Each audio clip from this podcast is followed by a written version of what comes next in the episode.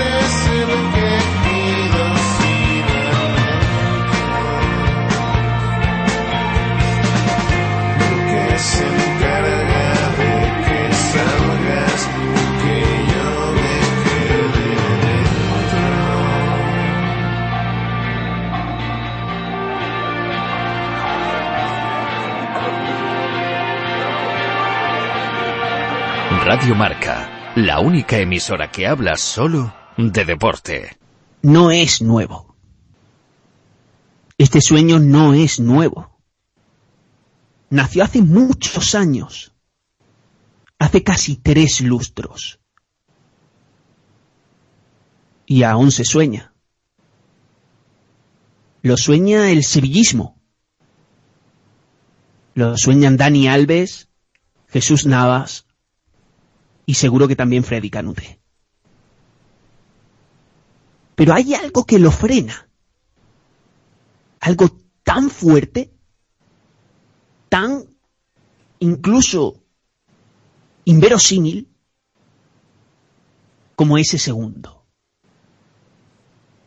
El penúltimo de la primera mitad. ¡Qué mano de David de Gea! Una mano que pareció decir que lo habría parado todo. Cualquier chut, cualquier remate, cualquier rebote. Hasta la bola del mundo. El sueño se resiste. Quizá, quién sabe, porque sea uno de esos que esté en el teatro. Quizá es que siempre estuvo allí. Quizá no todos los sueños que hay en el teatro de los sueños pertenezcan al Manchester United. Quizá uno de ellos sea el que el sevillismo lleva soñando casi 15 años. Y simplemente se trate de ir allí, a Old Trafford, y agarrarlo de una vez para que no se escape. Esto es Radio 38 Ecos y somos ecos del balón.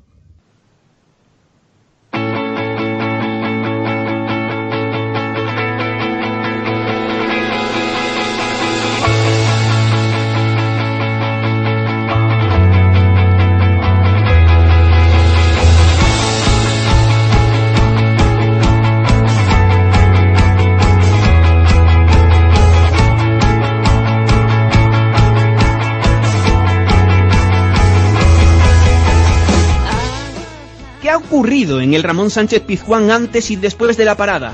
¿Cómo ha superado el Shakhtar Donetsk a la Roma de Di Francesco? ¿Cuál fue el mayor problema del Fútbol Club Barcelona en Stamford Bridge? ¿Y puede ser Kingsley Coman ese relevo que esperaba el Bayern Múnich para sus grandes estrellas?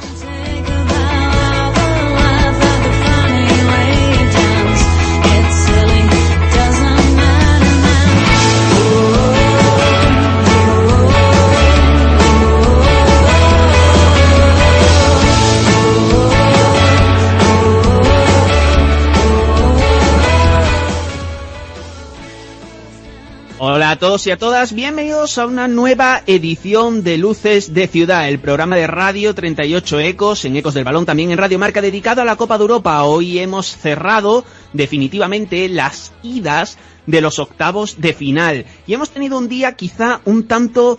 Mmm, ¿Cómo decirlo? ¿Cómo decirlo? No ha sido más pobre, no ha sido menos movido, ha sido quizá un poco menos aristocrático. Hemos visto partidos un poco por debajo de lo que fue la grandilocuencia de otras noches, pero sin duda llenos de un montón de acciones, de un montón de acciones dignas de análisis y que hemos vivido con muchísima emoción. Tengo aquí a mis compañeros deseando, deseando de comentarlas. Enfrente de mí se encuentra, ávido de participar, como siempre, Miguel Quintana. Muy buenas. Muy buenas, Abel. La verdad es que el techo es que estaba alto, ¿eh? Estaba alto porque lo que vivimos ayer en Stanford Bridge a mí me pareció uno, uno de esos momentos que nos va a dejar esta Copa Europa, ese, ese tramo en el que el 2-0 del Chelsea parecía mucho más cercano que el 1-1 y que eso conllevaba un cambio por completo de, de la eliminatoria, al menos de los planes que, que vislumbrábamos nosotros a priori. El techo se situó alto, pero aún así lo que hemos visto en el Ramón Sánchez Pijuán, y estoy seguro que en Dones también, eh, nos deja muchísimo contenido del que debatir aquí en esta noche europea de, de Luces de Ciudad. Alejandro Arroyo, no vamos a perder más tiempo, te presento y nos ponemos manos a la obra. ¿Qué tal? Buenas noches. Muy buenas, a ver, nos ponemos rápido, porque yo sí que creo que, que hay cosas que decir, sobre todo del Shakhtar y del Sevilla, dos equipos que, que hoy han divertido, así que vamos a ello.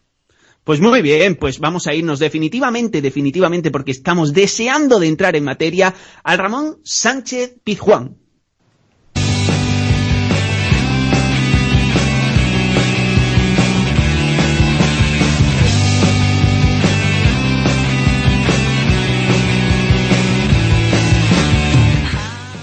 Tratado un partido que ha finalizado con empate sin goles, empate a cero, un Sevilla que ha jugado con un 4-2-3-1, el reconocible, el que todos esperaban, con ese Correa y ese Pablo Sarabia en las bandas. El Manchester United, por su parte, ha sorprendido con una especie de 4-2-3-1 que ahora analizaremos, porque no ha sido del todo simétrico, con la novedad de su centrocampista canterano en el once titular. Pogba fue suplente hasta la lesión de Ander Herrera. La posesión ha sido española y el dominio, pese a que quizá ha carecido de la claridad necesaria para marcar la diferencia ante un porterazo como David De Gea, hay que decir que también ha pertenecido al cuadro hispalense Miguel Quintana. Sí, sí, sí, sobre todo yo creo que en la primera mitad, donde bueno, lo comentábamos tú y yo por, por Twitter, parecía que lo que estuviese tratando de hacer José Mourinho, desde luego no estaba saliendo. Podíamos tener dudas en cuál era el plan original, pero el Manchester United no estaba llevando a cabo ninguna de, de esas premisas, sea cuales fuesen, insisto. Y ahí el Sevilla, en un partido de mucho ritmo, de muchos errores, un partido relativamente Premier, yo creo que ha sabido moverse muy bien, sobre todo ya digo en esa primera mitad, que ha colocado sobre todo a Joaquín Correa ahí en el piquito del área izquierdo, incluso dentro del área con posibilidades de hacer daño, lo que pasa es que De Gea, no solo en esa última acción, sino en general, ha transmitido la sensación de que el Sevilla tenía que llegar de forma muy clara, de forma muy clara, delante suya para poder, para poder inquietarle de verdad. Sí, totalmente. Hemos visto al Sevilla que ha ido desarrollando Vincenzo Montella, Alejandro Arroyo, un Sevilla con un control en el doble pivote bastante acentuado. Y cuando hablamos de control, hablamos sobre todo de presencia.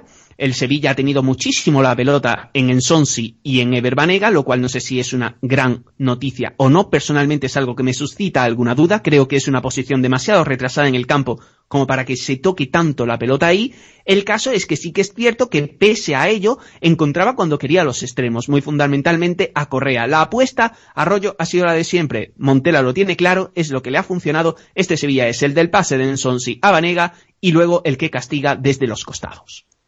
Absolutamente. La verdad es que hubiese sido un, un problema, yo creo, para, para Vincenzo Montela, por ejemplo, no haber contado con, con Correa, porque evidentemente lo venimos comentando, lo, lo llevamos viendo eh, muchas semanas ya desde que ha despegado el Sevilla, que tanto Sarabia como Correa marcan el estilo, también marcan la zona en la que el Sevilla ha encontrado el desequilibrio, unas bandas muy versátiles.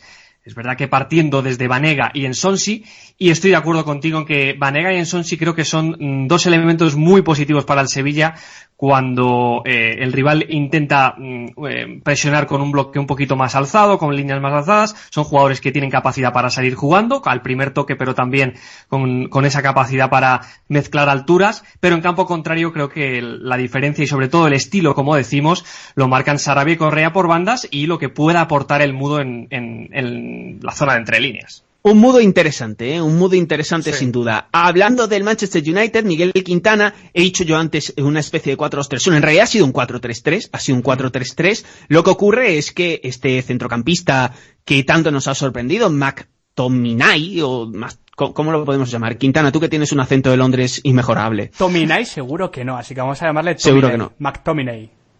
McTominay, McTominay ha jugado como, como interior, lo que ocurre es que sí que es cierto que se pegaba muchísimo a Matic en la mayoría de las acciones.